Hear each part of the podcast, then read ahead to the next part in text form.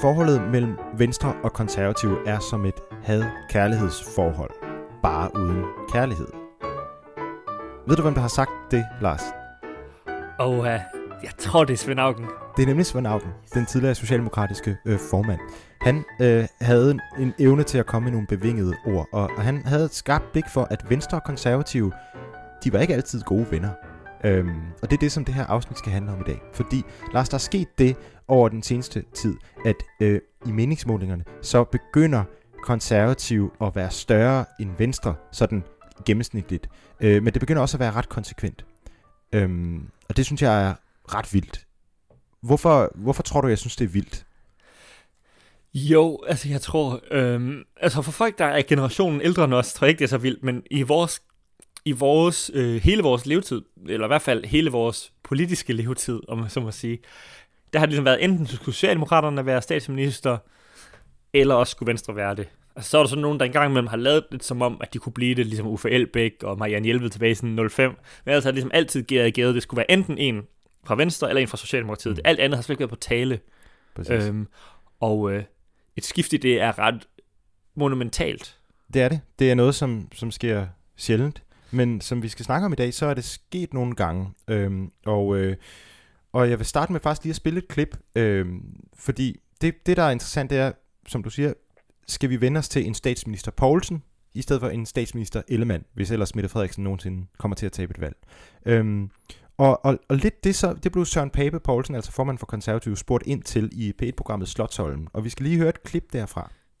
Der må vel også være noget om, at øh, den uro, vi oplever i Venstre lige for øjeblikket, øh, Støjbær, formandskab, rigsretag og så videre, betyder, at der skvulper nogle venstrevælgere over os jer. Men det, det gør der selvfølgelig ligesom dengang øh, vi havde uro i 90'erne, der skvulpede der rigtig mange konservative vælgere andre steder hen.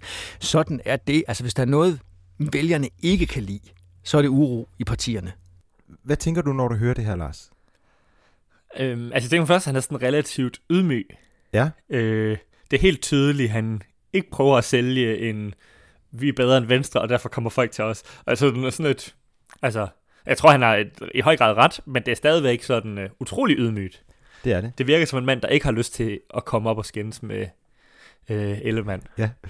Det er jo også, det er jo, det er nok også smart nok at, at, at nedtone hans egen rolle som, som leder i, i, i, i Blå Blok, ikke? fordi øh, de, Blå Blok kommer nok til at tabe næste valg. Så er det bedre, at det var Jakob Ellemann, der tabte valg, end det er Søren Pape. Du er simpelthen bare et skridt men, foran mig, Julian. Men det, jeg synes, men det, jeg synes er rigtig interessant med den måde, han snakker om her, det er, at han siger, at jo jo, øh, det kan godt være, der kommer nogle venstrevælgere over hos os nu, øh, men de kom jo i første omgang fra de konservative dengang i 90'erne de, og, og det han gør, det er, at han virkelig siger, at naturtilstanden kunne lige så godt være, at det var det konservative, der var det store parti.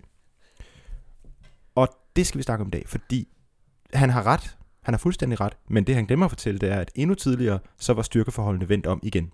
Vi skal tilbage til en tid, hvor Venstre og Konservative var lige store, øhm, og øh, hvor de også har skiftet lidt. Vi skal prøve at forstå, hvorfor øh, at de to partier har gået fra at være dødsfjender i dansk politik, være hovedmodstandere, til at være modvillige alliancepartnere, til at blive bedste venner.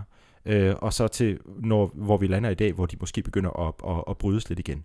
Det handler om store tektoniske skift i dansk politisk historie. Det handler om, hvem der skal være statsminister. Og øh, jeg kan faktisk ikke øh, være mere begejstret, end jeg er lige nu. Kan du mærke det? Det kan jeg. Skål. Skål.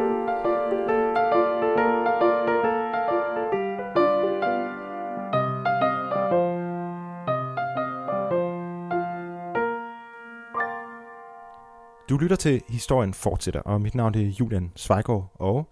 Mit navn er Lars Harf Andersen. Og øh, i dag så skal vi jo snakke om Venstre og Konservative. Jeg har øh, været nede i arkiverne, og jeg har gravet den her fantastiske historie frem, og det er den, jeg vil fortælle dig, Lars. Øhm, vi skal tilbage og kratte i 1800-tallet nu. Øh, Uf, det lyder godt. Ja, og det ved du, det er ikke helt romeriet, som, som du elsker allermest, men selvom at jeg forsøgte, så kunne jeg ikke trække Venstre og Konservatives historie tilbage til Cæsar. men jeg, vil, jeg, jeg er sikker på, at du vil elske det. Men, men Lars, øhm, vi skal tilbage til begyndelsen af begyndelsen. Vi skal tilbage til der, hvor det danske demokrati startede med den danske grundlov i 1849. ligesom i mange andre lande, så har man øh, de venstreorienterede og de højreorienterede her i det tidlige danske demokrati. Og Lars, lynhurtigt, hvorfor er det nu, at man kalder det venstreorienteret og højreorienteret? Jamen, øh, som næsten alt andet i øh, vestlig ideologihistorie, så øh, kommer det fra den franske revolution, hvor man, jeg tror det var i nationalforsamlingen, øh, simpelthen sad, jeg tror det var sådan en stor ridebane eller sådan noget, hvor man simpelthen havde alle de venstreorienterede, de sad i venstre side af den her, øh, jeg tror det var en ridebane, og i den mm. højre, højre side af ridebanen, der sad alle de højreorienterede. Så det er simpelthen bare set fra talerstolen på det her sted, så kunne mm. man se til venstre, det var den her del af bygningen og højre. Så man kan simpelthen se, hvis man skal vide, hvor man ligger til højre eller til venstre for midten, så skal man bare finde ud af, hvor man er i forhold til mm. Paris. Ja, og, og, og det kommer så også til at, ganske rigtigt, og det kommer også til at betegne, hvor man er i forhold til det bestående, og i forhold til at revolutionere, ikke? Fordi at de højorienterede, det er typisk dem, som, øh, som, som vil støtte kongen, eller vil bevare nogle privilegier for de rige i samfundet, og de venstreorienterede er typisk dem, som vil, vil forandre samfundet. Og de venstreorienterede på det her tidspunkt, det er ikke arbejdere, det er øh, typisk bønder. Øhm, og, og i Danmark, der kommer der sådan en ret uformel organisation af noget, som kalder sig lidt venstre, sådan lidt i det skjulte. Det er noget med, at øhm, altså de kalder sig faktisk bondevenner først, eller bondevennernes selskab. Øhm, lyder og, ikke så øh, farligt som øh, Robespierre, vil jeg sige. Det lyder nemlig ikke sådan specielt farligt. Øhm, og, øh, og, og deres gruppelokale på, øh, på, i, på det gamle Christiansborg, øh, der bliver der skrevet Venstre på et tidspunkt. Ikke? Men, men det er ikke sådan et rigtigt parti.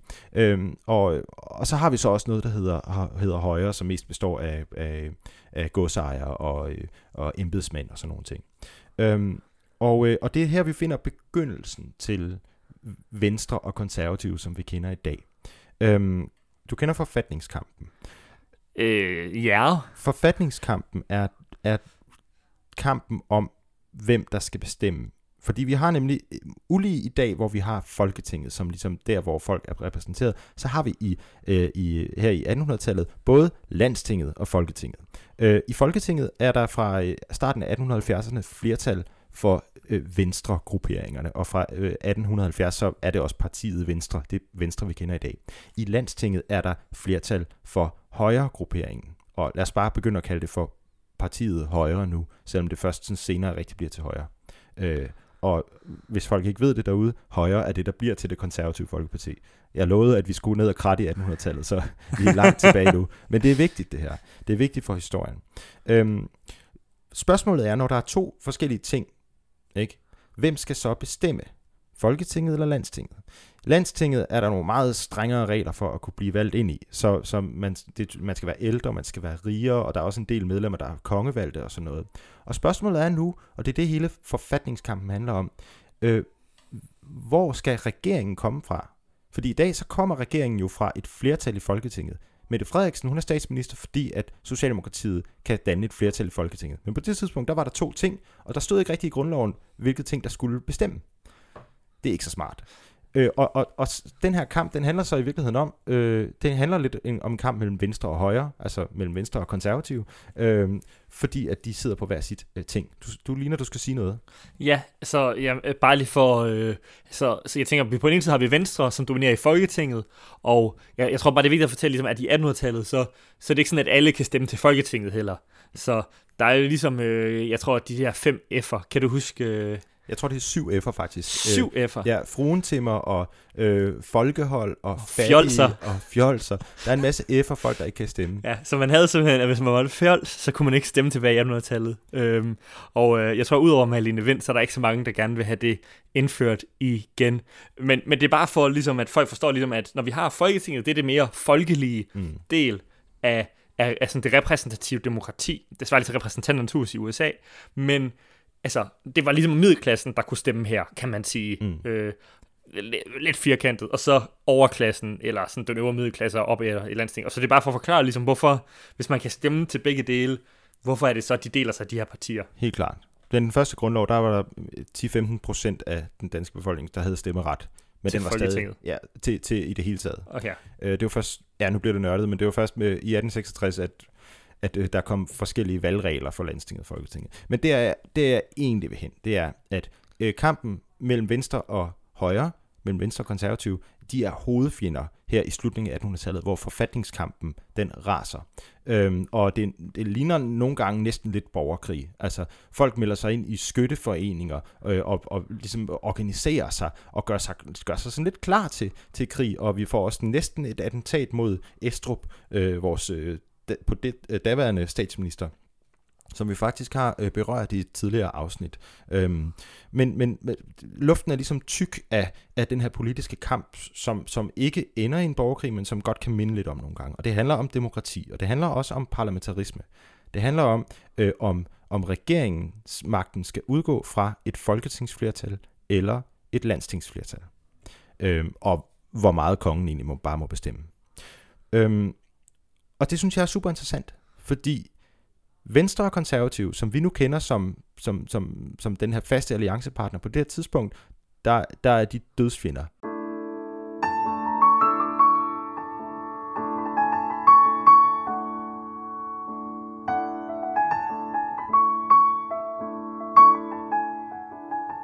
Hvor er øh, Socialdemokraterne i det her, Lars? Men de opstår vel først sådan noget i 18... Oh, det her på det ved, men sådan 1870'erne, 80'erne, ikke? Ja, ja. ja lige præcis. Og øhm, relativt små ret længe, ikke? Det er det nemlig. Og, og jeg, jeg plejer ligesom at, at, at sige sådan lidt, at forfatningskampen, den, den slutter i 1901, hvor, hvor Venstre øh, ligesom endeligt vinder det her, og, og, og får, får kongen til at acceptere, at øh, regeringsmagten skal komme ud fra et flertal i Folketinget. Og så kommer den første venstre statsminister. Jeg plejer at sige, at jeg har lidt ondt af bønderne, fordi de havde kæmpet for den politiske magt, jo måske faktisk i tusindvis af år, ikke? Og i det øjeblik, de vinder, så kommer der sat med en ny klasse frem på det politiske Danmarkskort. Så kommer arbejderne. Så bønderne, de får ikke særlig lang tid i, i det politiske maskinrum, fordi der går ikke så lang tid før, at, at Socialdemokraterne opstår øh, og, og, og kommer til at og, og, og bestemme. Ja, og man kan sige, at øh, jo mere Venstre udvider, hvem der kan stemme, jo mere udvider den jo også nedad i samfundet. Og nederst i samfundet, der er der øh, dengang som nu en djævelsmasse socialdemokrater. Ja, og, og det som er interessant for vores historie, kan du regne ud, hvorfor at, at lige præcis det her er interessant? Hvorfor at jeg har ondt af bønderne, og hvorfor arbejderne kommer frem? Hvorfor er det interessant for forholdet mellem Venstre og Konservative? Jo, altså fordi, at... Øh, i politik, så øh, er en allieret jo normalt den fjende, man er mindst uenig med. Og øh, hvis der kommer en fælles fjende til Venstre og Konservative, så, øh, så kan de begynde at få et andet forhold til hinanden. Lige præcis. Så vi, vi går altså her fra i 1800-tallet til, at, at, at Venstre og Højre er, er, er dødsfjender til, at de bliver forenet i kampen mod en ny fjende, nemlig Socialdemokratiet og det radikale Venstre også til en vis grad. Øhm, men, men lige til, så skal vi lige sådan lige runde det her. Der er lidt begrebsforvirring, og den har jeg også gjort mig skyldig i selv, fordi Højre øh, bliver først til det konservative Folkeparti i 1915, som en sammenslutning af flere forskellige små konservative partier. Hvorfor øh, opstår det konservative Folkeparti? Hvorfor kalder de sig noget nyt? Jo, fordi de havde brug for ligesom at vriste den der arv fra sig. Den der sådan lidt antidemokratiske arv. I 1915, der får vi en ny grundlov, som gør, at kvinder får stemmeret, og øh, de fattigste får, får der, altså der er endnu flere, der kommer med, og man får fjernet flere af de der forbehold mod F'erne, som vi var inde på tidligere. Og, og, og højre er sådan lidt på det her tidspunkt, det går, hvis vi skal rebrande os selv lidt. Og så de opretter sig som det konservative folkeparti, og et parti, som faktisk, øh, altså arbejderne, det havde Socialdemokratiet, bønderne, de havde Venstre, og husmændene og, øh, og akademikere havde radikale Venstre. Men konservative folkeparti, det er sådan lidt øh, toppen i byerne måske. Ja. Men der er nogle stærke kræfter i det her parti, som gerne vil være et, et, et stort folkeligt parti, og det finder vi ud af senere, hvorfor det er interessant. Men, men, men det er bare sådan en lille vigtig dato. 1915, der hedder det Venstre og Konservative. Og det øhm. viser jo også sådan lidt det der med, hvordan partier jo også reagerer på den virkelighed, de er i. Altså, et parti, der er imod demokrati, det giver ikke så meget mening efter demokrati sådan. For jeg synes, jeg vil normalt sige 1901, det der vi får demokrati, og så 1915 mere eller mindre et fuldendt demokrati. Ikke? Mm. Og altså, det, det er sgu bare svært at være antidemokrat, når der er kommet sådan en rigtig demokrati, fordi øh, folk kan godt lide at stemme. Altså sådan, øh, så, ja, jeg synes både det viser ligesom den her med, at efterhånden som Socialdemokraterne vokser, så bliver nødt til at lave alle andre alliancer, men også bare det her med, at der er bare nogle positioner, man bliver nødt til at have et sådan forkvaklet demokrati, før man kan komme igennem med det. Mm. Men øhm, øh, vi, vi bevæger os lidt øh, opad mod, øh, mod, øh, mod tiden lige omkring 2. verdenskrig, fordi at på det her tidspunkt, der er, der er Venstre og Konservative sådan set enige om, at man ikke kan lide Socialdemokraterne. Det er sådan der, man kan blive enige om. Så det vil sige, at vi får nogle venstre regeringer der i 1920'erne, øh, blandt andet ham, der hedder øh, Madsen Mygdal, øh, eksempel på den, den mest ultraliberalistiske øh, øh, statsminister, vi har haft nok. Øh, tænk øh, Anders Samuelsen øh, øh, på stoffer, øh, som, som, som, øh, som en, en bundemand. Øh, der er konservative støtteparti, men der er ikke noget som helst på tale om, at konservative kan være med i regeringen. Puha, nej nej, det er en ren venstre regering med konservative som støtter. Øh, I 1929, der øh, er de dog så uenige på forsvarspolitikken, som er det har vi slet ikke nævnt, men det er også en stor del af forfatningskampen. De er jo lidt uenige om, hvordan, øh, hvordan, hvordan øh, altså med synet på, på krig og på forsvar og på militæret og sådan noget. Det er de jo et stadig nogle gange.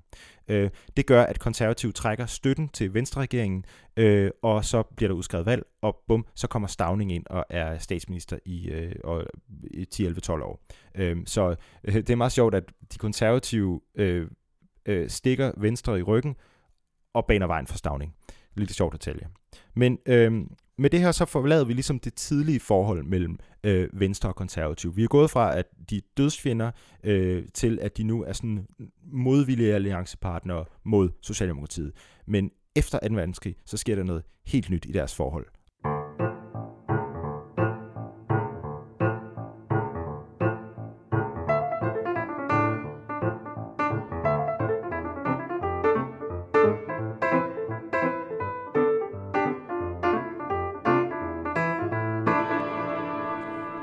Lars, øh, da vi gik i gymnasiet sammen, jeg føler at tit, jeg henviser til, men, men, men, øh, men, men vi har jo mange minder, øh, Ja, og vi har har især mange minder, fordi øh, at vi jo brugt hver dag sammen øh, dengang.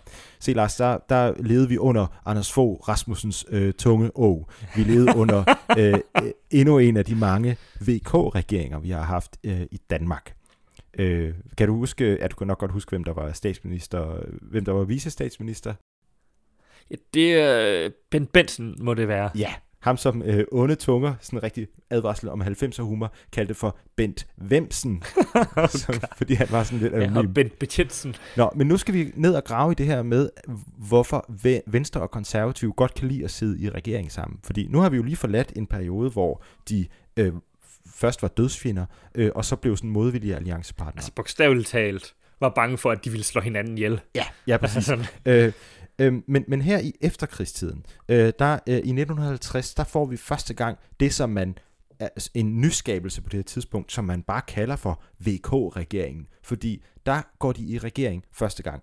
Øhm, og, øh, og, og, og vi skal ikke sådan blive hængende for meget i det her, men jeg synes, det der er interessant ved den tid, det er, at Venstre og Konservative er cirka lige store. De har cirka lige meget opbakning. Med undtagelse af sådan lige efter øh, øh, krigen, hvor, hvor, de, øh, hvor konservative er ret langt nede i meningsmålingerne, så, så er det sådan cirka 17% til, 17-18% til konservative og 21% cirka til, til venstre. Øhm, og, og hvad betyder det? Jo, for det første så betyder det, at øh, Venstre jo ligesom har øh, første retten til at blive, øh, blive statsminister, øh, levere statsministeren, øh, når de en gang imellem vel, vinder et valg. Øhm, øh, men, men, men det betyder, at- men det er også sjovt, fordi at, at, at vælgerne på det tidspunkt er ret trofaste. Så der, der, der, der, der, det bølger ikke frem og tilbage særlig meget. Jeg har siddet og kigget på Wikipedia sådan, øh, op og, og, og lister over resultaterne for folketingsvalg, og det ændrer sig meget, meget lidt øh, i 50'erne og 60'erne. Det er cirka 18% til konservative og 21-22% til venstre. Og der tror jeg, det er vigtigt, at det er en måde, vi ikke tænker på i dag. Øh, fordi i dag tænker vi ligesom på, man stemmer på det parti, man er mest enig med, eller det parti, som man ligesom synes er mest moralsk rigtigt, eller noget af den stil. Øh, men, men jeg tror bare, det er vigtigt at forstå, altså, det var ikke sådan, man så partier i gamle dage. Øh, Øh, altså, øh, for eksempel min morfar, han var øh, øh, murmester, så han stemte øh, venstre, men altså, på et tidspunkt, så var han mursvend i en periode, og så stemte han Socialdemokratiet. Mm. Ikke fordi han, han havde skiftet holdning, men ligesom sådan, det er jo det, man skal gøre. Ja. Man skal stemme på den klasse, man er med i. Så det er bare for at forstå ligesom det her med, at det var det, man så. Det var ikke sådan på samme måde et, valg om identitet, eller sådan, fordi Mm. identiteten havde du allerede, Ja. og så var der ligesom en, en, et parti sat på din identitet allerede. Og fordi vi ikke har et sådan ekstremt øh, mobilt øh, arbejdsmarked, øh, hvor man skifter totalt meget, det vil du kunne undervise mig om, så, så, er, så er man jo simpelthen, øh, så bliver man ret meget sammen med det parti, man, man nu engang er ved. Øhm, men, men, men noget, der er også er lidt interessant, det er, at øh, Socialdemokratiet er på det tidspunkt øh, jo altså sådan dobbelt så store som, som hver af de her to borgerlige partier. Øh, for eksempel i 1950, der har Venstre 32 mandater, Konservative har 27, og Socialdemokratiet har 59. Øhm, et par år senere, så har Socialdemokratiet 76 mandater, Konservative har 32, Venstre har 38. Så cirka dobbelt så store som de to andre. Og så er det jo nærliggende egentlig at tænke, jamen kunne man ikke, hvis man nu sådan slog pjalterne sammen, så kunne man lave et stort borgerligt parti. Og det vil der også være nogen mening i, egentlig. Øhm, i, i, mange, I mange andre lande end i Danmark, der er det store parti ligesom det konservative parti. Ja, i stort set alle andre lande. Ja, og det er sådan meget underligt, at, at vores har, mest har været det store liberale øh, parti. Men altså, det, er jo, det har så noget at gøre med, at vi er et landbrugsland mere end, end et industriland. Øh, det skal vi ikke øh, krat for meget i. Men, øh, men, men i, der er faktisk ret meget snak her i 50'erne om at simpelthen at smække de her to partier sammen. Øh, øh, og faktisk så, øh, formanden for Venstre, øh, han, øh, han mister sit formandskab, det er ham, der hedder Erik Eriksen, øh, i midten af 60'erne på at, at, at, at tale for den her sammenslutningsidé. Og jeg synes, det er en fantastisk tanke egentlig. Altså sådan, tænk sig, hvis man nu bare havde slået de to partier sammen. Men det er også en vigtig tanke, fordi mange af de problemer, de har, og de kommer til at have meget snart her i historien, øh, i vores gennemgang, det bunder i, at de to partier, som, som har meget plastiske ideologier, det er ikke ligesom Socialdemokratiet og kommunisterne, det kan godt være, de liberale og konservative, men de begynder at ligne hinanden meget. Ja, og, og, og, øh, og, og man kan jo også sige, hvad adskilte Venstre og konservative mest i 1800-tallet og starten af 1900-tallet? Spørgsmålet om demokrati. Jeg ved godt, der er også noget med de liberale, de er lidt mere frisindede, de konservative er lidt mere konservative, men generelt så er sådan, den rigtig store, det er ligesom demokrati. Men begge sider var jo enige om, at kapitalisme, det var grundlæggende en god ting. Mm.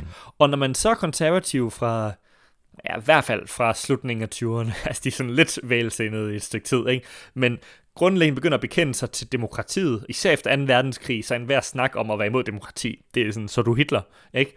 Øh, så er der pludselig, og hvad er det egentlig, der adskiller os? Fordi vi er jo enige om kapitalisme sådan set hele tiden, og nu er vi også enige om demokratiet, så ligesom, hvad er det egentlig, der skiller os ad? Mm. Men øh, selvom den overordnede tendens her øh, i efterkrigstiden og i 50'erne, øh, det er, at de er sådan cirka lige store, så faktisk begynder konservative at blive større end venstre i midt-60'erne øh, og frem.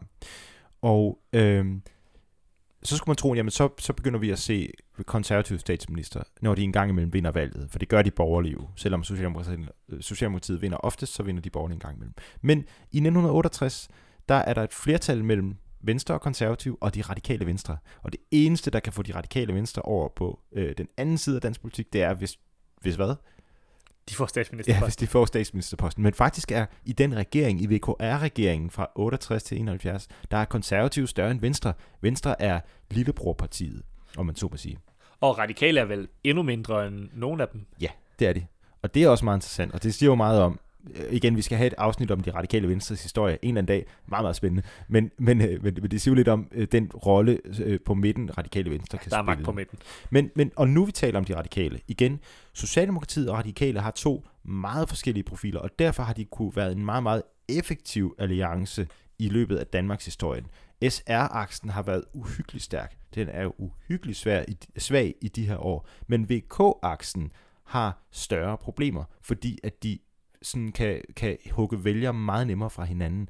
Der er ret stor forskel på at være socialdemokrat og radikal, og det har der også været historisk set. Og det er noget af det, som vi skal snakke om lidt senere. Men øh, du, du Ja, ikke bare politisk, men også bare de typer. Altså ligesom det er i dag, så igen, Socialdemokratiet til arbejdere, og radikale, det er til øh, husmænd, altså små landmænd, øh, og så er det jo til de intellektuelle byerne. Det har det helt tilbage fra 1800-tallet, øh, var det det de radikale venstre også var, ligesom de er jo kendt, altså så, sådan kaffe latte radikal, det går helt tilbage til 1800-tallet. i virkeligheden havde det været smartere, hvis... Øhm, hvis nu, og nu snakker vi lige om det her med sammenlægningen af de to partier. Ikke? Det havde, jeg tror, det havde været smart, hvis man haft, havde haft Socialdemokratiet på den ene side, og så havde man haft det store borgerlige parti den anden, på den anden side.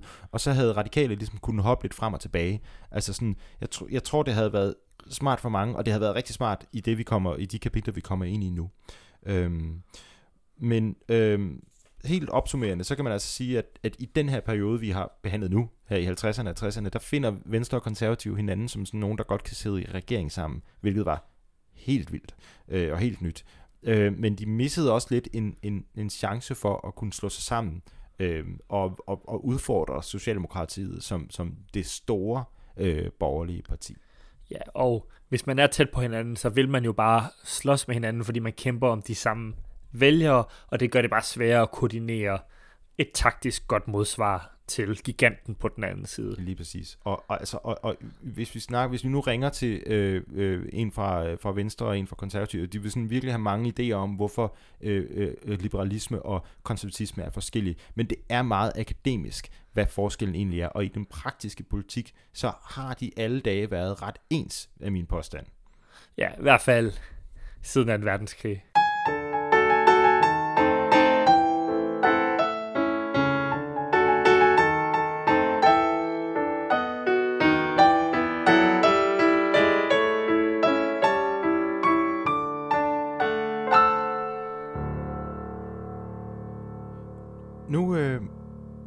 Kommer vi op i 70'erne, Lars.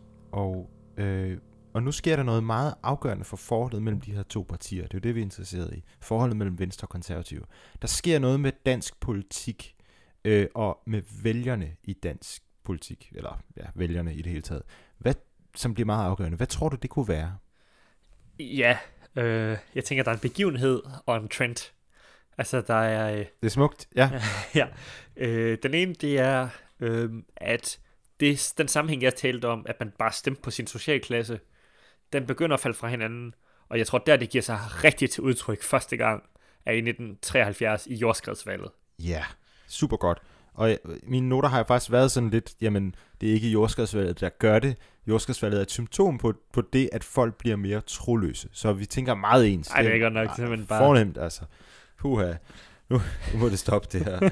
øhm, men jordskredsvalget, bare lige helt kort. 1973, det der er interessant, det er, at de gamle fire, fire gamle partier, som har domineret dansk politik, Venstre, Konservative, Socialdemokratiet og Radikale, de bliver nu suppleret af øh, øh ret mange nye, øh, må man sige. Øh, Kristelig Folkeparti, Centrumdemokraterne, Fremskridtspartiet, som senere bliver Dansk Folkeparti.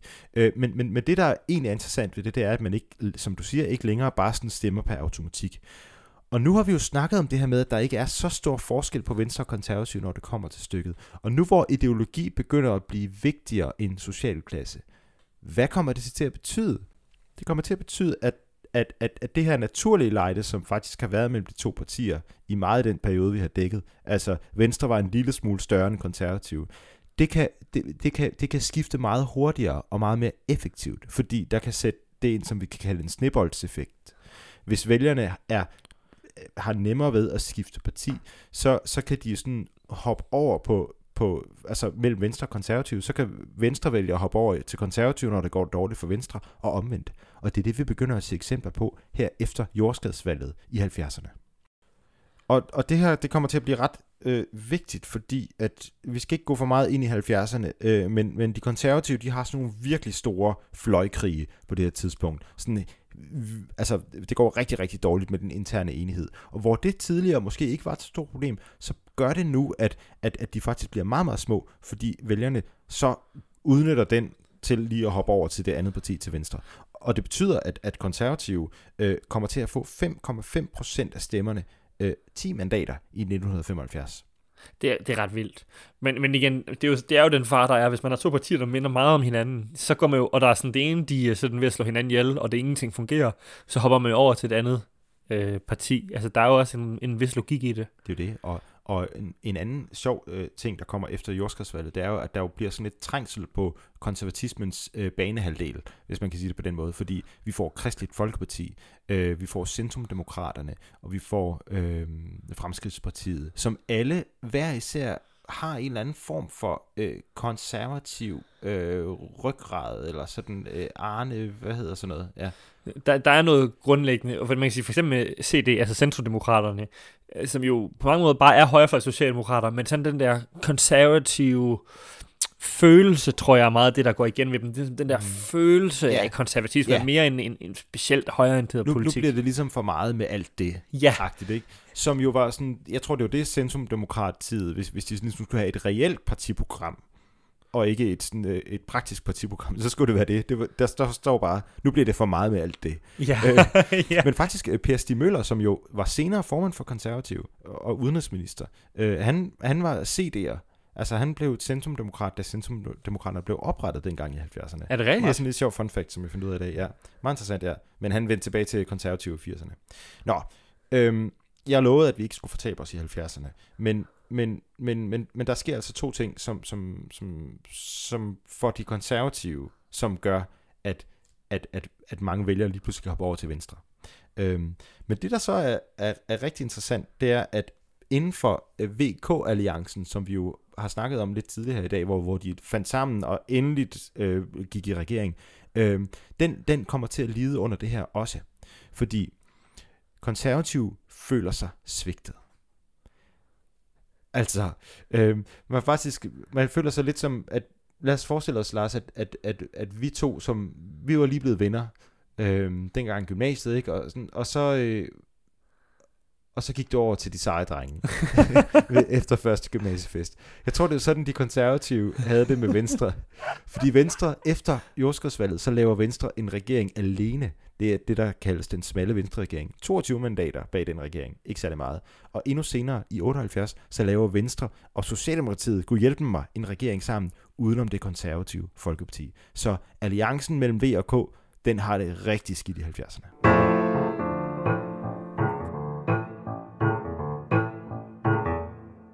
Se, vi startede det her afsnit med at snakke om øh, venstre og højre. Og højre, de har jo ligesom haft øh, en meget stærk øh, statsminister i form af Estrup. Øh, det konservative Folkeparti, de har jo ikke sådan haft så mange statsminister. De har faktisk kun haft en. Og ham kender rigtig mange danskere stadigvæk. Øh, og du ved også, hvem det er, Lars. Uha, den her, den tror jeg, jeg kan klare. Paul Slytter. Lige præcis. Paul Slytter, han sad fra 1983 til 1993. Han sad 10 år. Øhm, Det er og virkelig længe. det er virkelig, virkelig længe. Altså, og han er jo en af de længst siddende statsminister i, øh, i Danmarks historie. Øhm, altså, nærmest kun overgået af Stavning, tror jeg. Ja, det tænker jeg også umiddelbart. Øhm, det skal vi nok få nogle vrede mails øh, om. Vi får så mange vrede mails. Ja.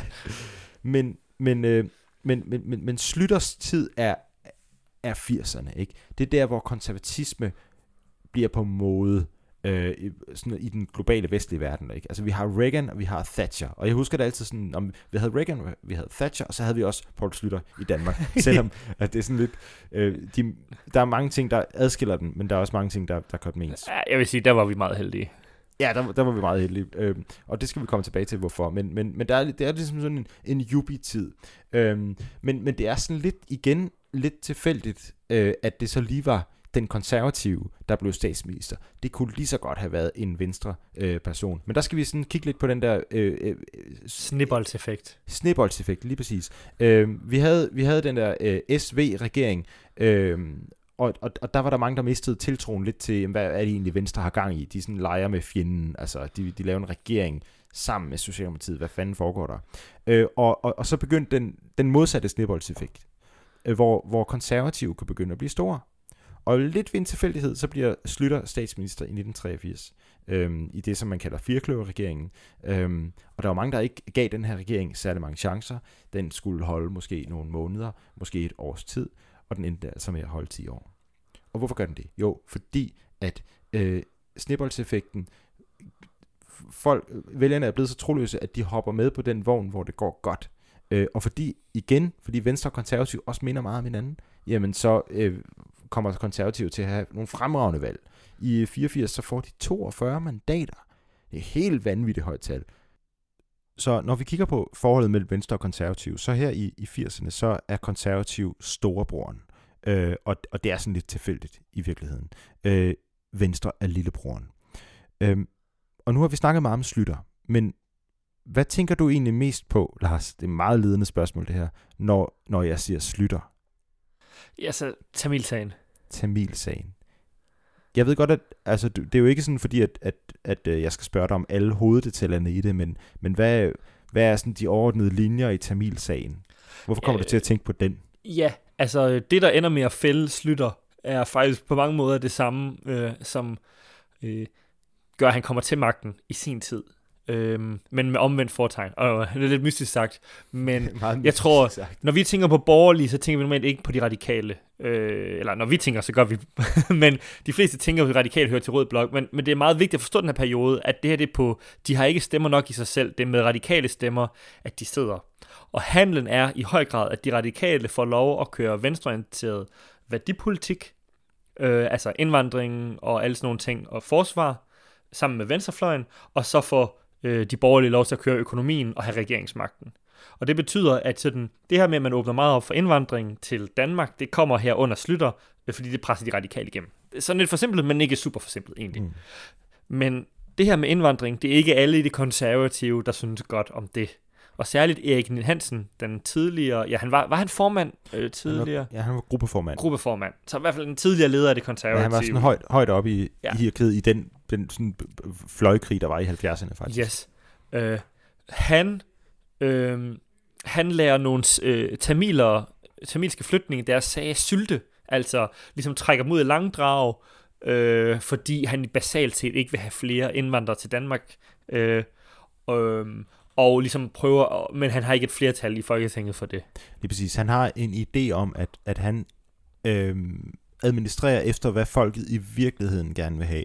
En hård udlændingepolitik, hvilket er interessant, fordi det minder om Inger Støjberg-sagen, som kører nu, som også er mundet ud i en rigsret. Nå, det, øh, lad den nu ligge, men, men, men, men, men, men super spændende, at, øh, at Erik Nien, Han, Erik, Nien Hansen, han tænker ligesom, jamen, øh, der er de her tamiler, og de vil gerne have deres familie med, øh, op til Danmark, men øh, vi, vi smider lige deres ansøgninger nederst i bunken, fordi at det vil danskerne jo nok i virkeligheden gerne have.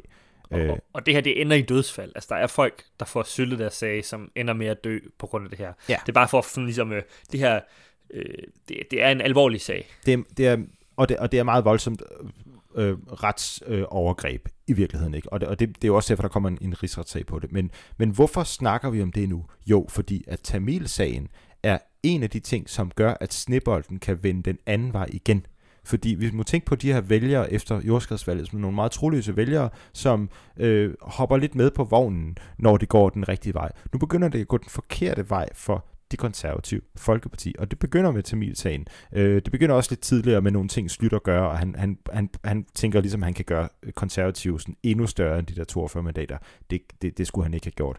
Øh, øh, han skulle ikke gå så meget ind mod midten, øh, som han forsøgte.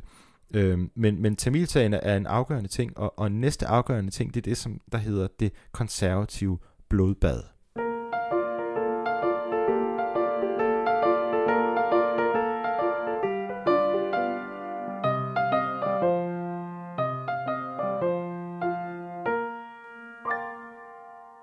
Lyder meget, meget voldsomt. Øh, Det lyder som det stokholmske blodbad, eller sådan det, noget. minder, det lyder som det stokholmske blodbad, og det, og det er også lidt noget af det samme, der foregår der, i hvert fald en masse, der, der dør sådan i overført øh, betydning.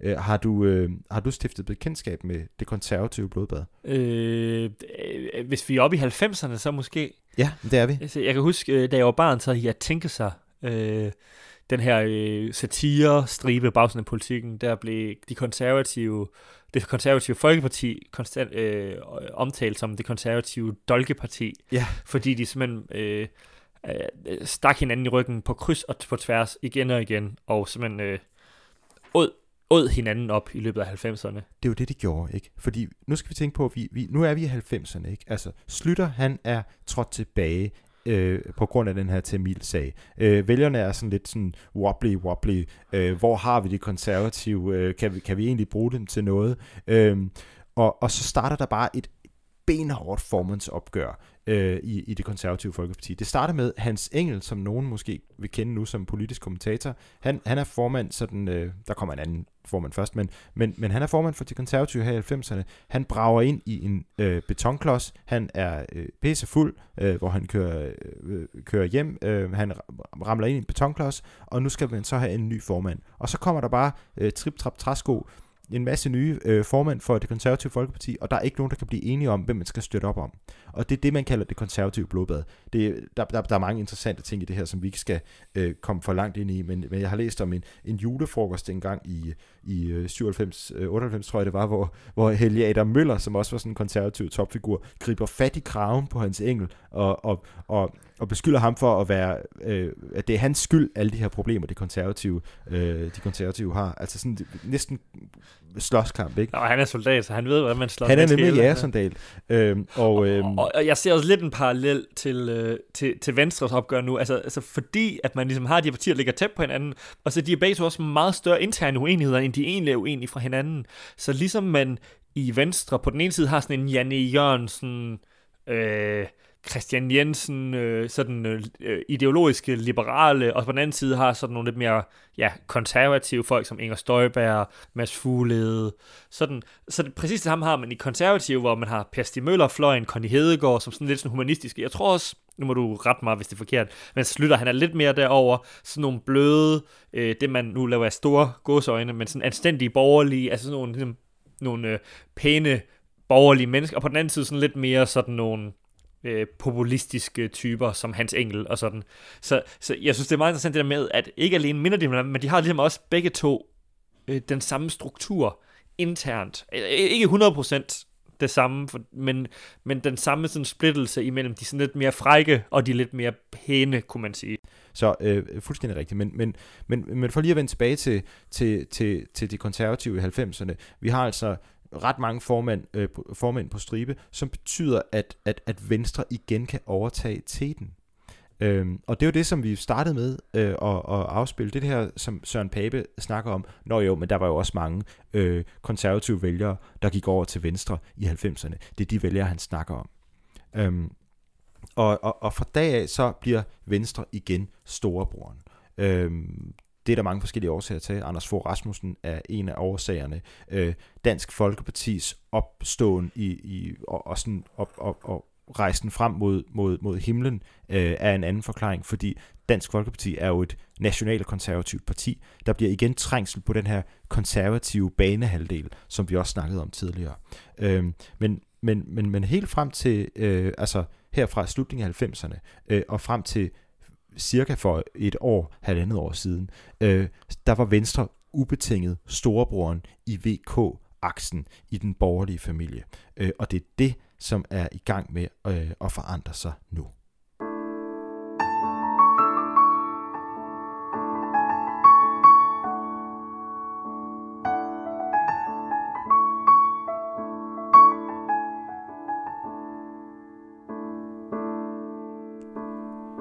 Okay, men, men Lars, nu er vi nået frem til i dag. Øh, det tog også lige 150 år. Øh, men men vi, vi er gået fra en situation, hvor Venstre og øh, Højre, altså den tids konservative, var dødsfjender. Så blev de øh, sådan modvillige alliancepartnere, fordi at de godt kunne se, at Socialdemokratiet var en større fjende, end hinanden var. Så fandt de sammen i regeringssamarbejde i midten af 1900-tallet med den første VK-regering. Og så kom jordskredsvalget i 70'erne, hvor det begyndte at blive mere sådan skiftende, hvem der var det største parti. Øhm, og hvor et, en borgerkrig i det ene parti kunne betyde, at det andet parti kunne blive store. Og lige pludselig er vi havnet i dag. Øhm, hvorfor er det nu, at øh, konservative står til at blive store? Hvis vi sådan lige skal, skal, skal underholde ideen om, at historien rent faktisk har en betydning, øh, sådan, hvad, hvad, hvad, tror du, hvad tænker du så? Jamen altså, som Søren Pape meget rigtigt siger i starten af vores program, ikke? Altså, hvis det går dårligt i Venstre, så det her muligt, eller, øh, så vil folk søge et andet sted hen, og det, de søger nok ikke til listen. Vel, altså, de har Dansk Folkeparti som mulighed. Det går også rigtig dårligt. Jeg tror, for mange mennesker så er nye borgerlige sådan rimelig hård kost, og, øh, og så er der ligesom konservative tilbage i høj grad, ikke? Og og, og netop som vi har prøvet at se nogle gange, altså ideologisk ligger de meget, meget tæt på hinanden. Mm. Fordi som vi har set på, der er den her snibbold-effekt. Ja. Hvis konservativ kommer ovenpå nu, der kan de være i 40 år. Det er jo nemlig det. Og det er det, der, det, er det, der er så, så spændende med det her, fordi at jeg troede, da jeg ligesom gravede ned i det her, at der ville være sådan noget med, at når man så var der nogle store, voldsomme demografiske forandringer, eller et eller andet, som gjorde, at konservative var store i, i, i 80'erne, og at, og at konservative blev små igen, og, og at Venstre ligesom vandt. Og der var også lidt af det, men der var også virkelig meget af den her snibboldseffekt. Så det er meget, meget afgørende, det der sker lige nu. Det kan det i hvert fald blive. Det kan betyde, som du siger, 40, måske 20 års øh, konservativ dominans. Og der er nogle ting, der peger på det, fordi en ting er, hvordan, øh, hvordan, øh, hvordan det går i Venstre. Ikke? Altså, nu snakker vi om det konservative blodbad, vi kan snakke om det liberale blodbad i de her år. Ikke? Altså, det går sådan helt af helvede til. Men, men, men, men Venstre begynder også at ligne en lille smule øh, sådan et radikale højre. Altså, øh, jeg ved godt, de siger, at, at de kører den samme udlændingepolitik. Men noget, som, som jeg har lagt mærke til de sidste par år, det er, at de konservative er begyndt at ligesom tone den fløj ret rent. Ikke? De har også nogle virkelig hardliners på udlændingområdet. Øhm, de har Nasser Carter, det var ham med øh, nazi-islamisme. Øhm, Rasmus Jarlov. Rasmus Jarlov. Og de har Markus Knudt. Ja, de har, de har snipet Knudt. Præcis. Markus Knudt, han var venstremand. Han er virkelig hardliner på udlændingeområdet. Han er sådan ligesom Inger Støjbergs øh, øh, lillebror på en eller anden måde. Ikke? Han hoppede ikke til Dansk Folkeparti, han hoppede til konservativ. Og jeg troede af samme grund lang tid, at Inger Støjberg også ville hoppe til konservativ. Øh, hvorfor siger jeg det? Jo, fordi at det konservative, ikke nok med, at, at de ligesom har styr på butikken, hvad Venstre tydeligvis ikke har, de har også fået styr på det, som man skal have styr på, hvis man vil være et stort parti i Danmark. Det er, at man skal have nogen, der snakker hårdt om udlændinge. Og, og, og igen, og, og, og, og det er ligesom den anden side af sagen. Ikke? Nu snakker man, at Venstre er i nedsmeltning. Men Dansk Folkeparti var jo sådan set et større parti end Venstre ved sidste valg. Og de er, hvis en nedsmeltning kunne nedsmelte, så er det det, der siger Dansk Folkeparti igen. De, havde, de, gik, de fik over halveret deres stemmetal fra 2015 til 2019. Altså mistede over halvdelen af stemmer, og de er nu i meningsmålinger på det halve. Mm. Så de har det halve af det halve. Ikke? Yeah. De står til at få, hvis der var valg nu, færre stemmer end i 1998, hvor de kom ind. Mm. Ja, det er en total katastrofe. Så både i forhold til, altså, øh, både på den ene og den anden flanke, så er der totalt kollaps lige nu. Og, og igen, jeg tror, Pave har ret i, det har ikke en skid med ham at gøre. Det har noget at gøre med ham i den forstand, at man har lige haft fire års regering, hvor et Liberal Alliance forsøgt at ødelægge Dansk Folkeparti, Dansk Folkeparti forsøgte at ødelægge Liberal Alliance, og Venstre, de prøvede at holde det hele sammen, og Konservative, de gik sådan rimelig meget under radaren. Og normalt er det en dårlig ting at gå under radaren. Men jeg tror virkelig, Pape har den fordel, at han har spillet det kort rigtigt. Og bare være den, den borgerlige parti, der ikke var i nedsmeltning. Ja. Og, og, og, som, og som har fungeret godt, ikke? Altså, hvis vi kigger tilbage til Slytter, han havde et, et, et valgslogan, øh, øh, som var borgerlige stemmer, der arbejder. I stedet for at sidde og, og have øh, krydset arme, jamen, så, er man, så er man med der, hvor det sker. Og der er styr på butikken. Ikke? Øhm, og, og, og fuldstændig rigtigt. Altså, og det er også faktisk i øvrigt det, han siger i det her meget, meget udmærkede øh, øh, program Slottholmen, øh, som, vi, som vi afspillede noget fra i starten. Jamen, vi har bare ment det samme, og vi har været konsekvente omkring det. Vi har basically haft styr på, hvad der foregik. Øh, og, og, og det belønner vælgerne så, når i hvert fald resten af den borgerlige butik er i gang med at brænde sammen. Og, og igen, jeg tror med Venstre, de har også fået det problem, at de både er for langt til højre og for langt til venstre på samme tid. Altså, for jeg tror også, at Inger Støjberg skræmmer en masse mennesker væk, men jeg tror også, at Janne Jørgensen skræmmer en, altså øh, den her liberale øh, folketingsmedlem skræmmer ret mange mennesker væk. Altså, danskerne, jeg tror, jeg igen, øh, hvad hedder han, Slytter, han sagde det der med, at øh, jeg er ikke så konservativ, at det gør noget. Mm.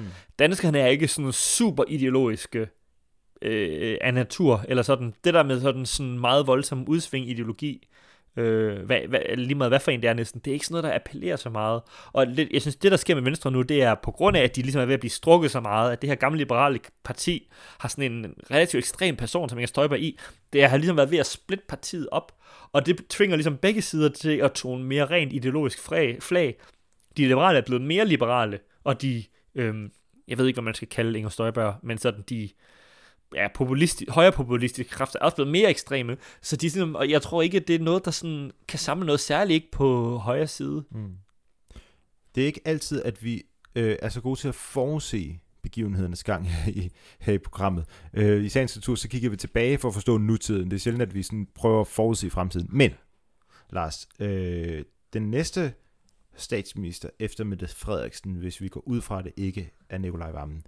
øh, er, det, øh, er det Søren Pape Poulsen eller Jakob Ellemann? Jeg tror, det er mere sandsynligt, det er Søren Pape Poulsen, end det er Jakob Ellemann.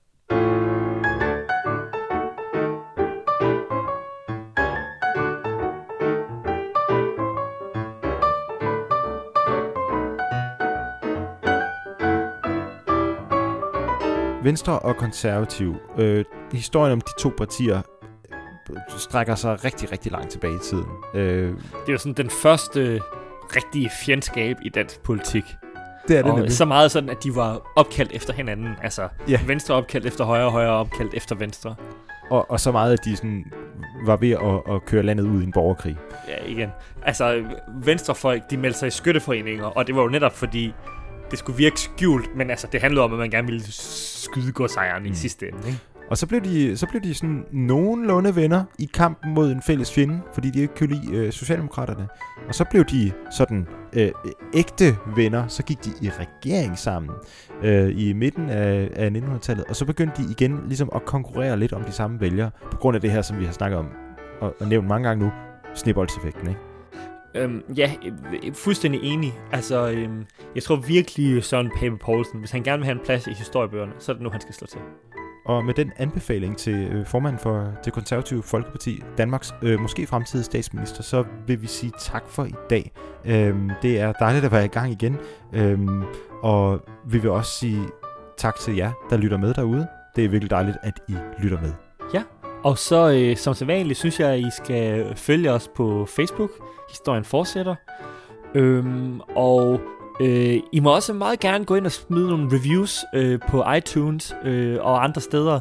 Øh, så vidt jeg forstår, så hjælper det os ret meget med vores algoritmer. Og øh, skriv til os, hvis der er noget, I gerne vil have dækket. Øh, vi øh, har mange idéer, hvad især, men øh, vi vil også rigtig gerne høre, hvad I siger, og hvad I har lyst til at høre mere om. Så øh, med det, så vil jeg bare sige tak for i dag, og vi høres ved. Father